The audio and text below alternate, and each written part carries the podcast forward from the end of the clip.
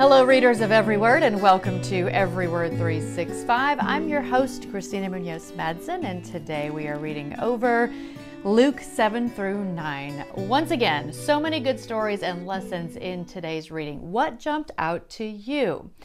Here's the brief summary from Got Questions called The Most Beautiful Book Ever Written. The Gospel of Luke begins by telling us about Jesus' parents, the birth of his cousin John the Baptist, Mary and Joseph's journey to Bethlehem, where Jesus is born in a manger, and the genealogy of Christ through Mary. Jesus' public ministry reveals his perfect compassion and forgiveness through the stories of the prodigal son, the rich man, and Lazarus, and the Good Samaritan. While many believe in this unprejudiced love that surpasses all human limits, many others, especially the religious leaders, challenge and oppose the claims of Jesus. Christ's followers are encouraged to count the cost of discipleship while his enemies seek his death on the cross. Finally, Jesus is betrayed, tried, sentenced, and crucified, but the grave cannot hold him. His resurrection assures the continuation of his ministry and, of course, saving the lost. I personally want to call attention to Luke 9:23. Then he said to the crowd, If any of you wants to be my follower, you must give up your own way. Take up your cross daily and follow me. I love that Luke adds daily in the in his version. The phrase take up your cross has been given lots of different meanings over time. So I know this entry from Got Questions is very long, but I believe so much that this is what we are called to do as Christ followers that I wanted to share the whole thing with you. So the question they present is what did Jesus mean when he said, Take up your cross and follow me? And again, that's in Matthew, Mark, and Luke. Let's begin with what Jesus did not mean. Many people interpret cross as some burden they must carry in their lives a strained relationship, a thankless job, a physical illness. With self pitying pride, they say, That's my cross I have to carry, or that's my cross to bear. Such an interpretation is not what Jesus meant when he said, Take up your cross and follow me.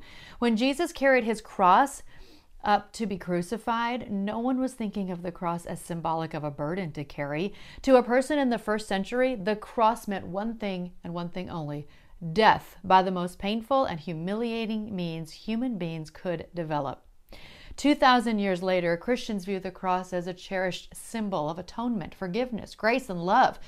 But in Jesus' day, the cross represented nothing but a torturous way to die. Because the Romans forced convicted criminals to carry their own crosses to the place of crucifixion, bearing a cross meant carrying their own execution device while facing ridicule along the way to death. It's like carrying your own execution chair. Therefore, take up your cross and follow me means being willing to die in order to follow Jesus. This is called dying to self. It's a call to absolute surrender. After each time Jesus commanded cross bearing, he said, For whoever wants to save his life will lose it, but whoever loses his life for me will save it. What good is it for a man to gain the whole world and yet lose or forfeit his very self?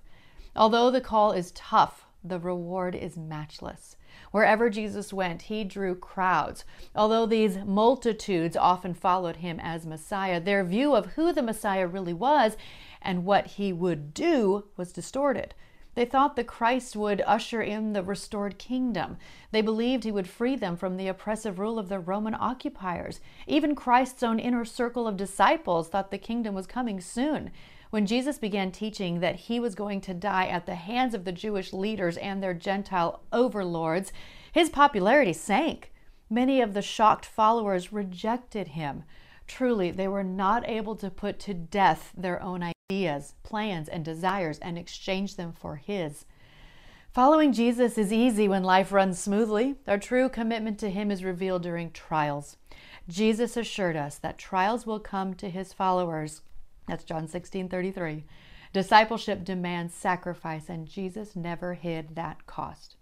In Luke 9 57 through 62, three people seemed willing to follow Jesus. When Jesus questioned them further, their commitment was half hearted at best. They failed to count the cost of following him. None was willing to take up his cross and crucify upon it his own interests. Therefore, Jesus appeared to dissuade them. How different from the typical gospel presentation. How many people would respond to an altar call that went, Come follow Jesus, and you may face the loss of friends, family, reputation, career, and possibly even your life? The number of false converts would likely decrease. Such a call is what Jesus meant when he said, Take up your cross and follow me. If you wonder if you are ready to take up your cross, consider these questions.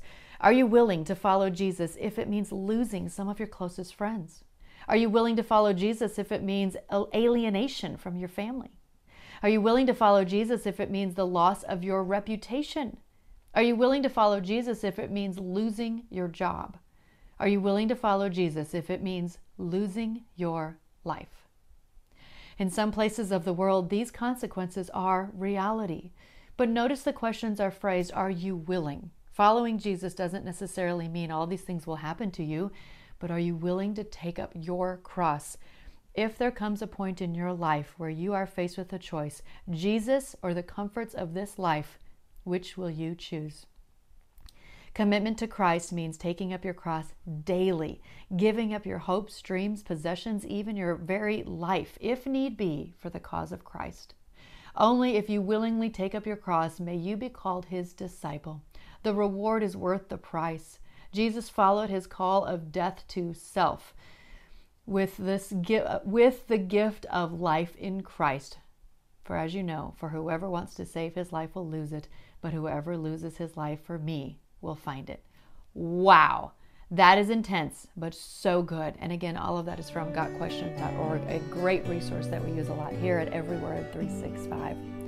Thank you for letting me share all that, and I hope it helps you know what take up your cross really means. Tomorrow's reading is Luke 10 through 12. Happy reading.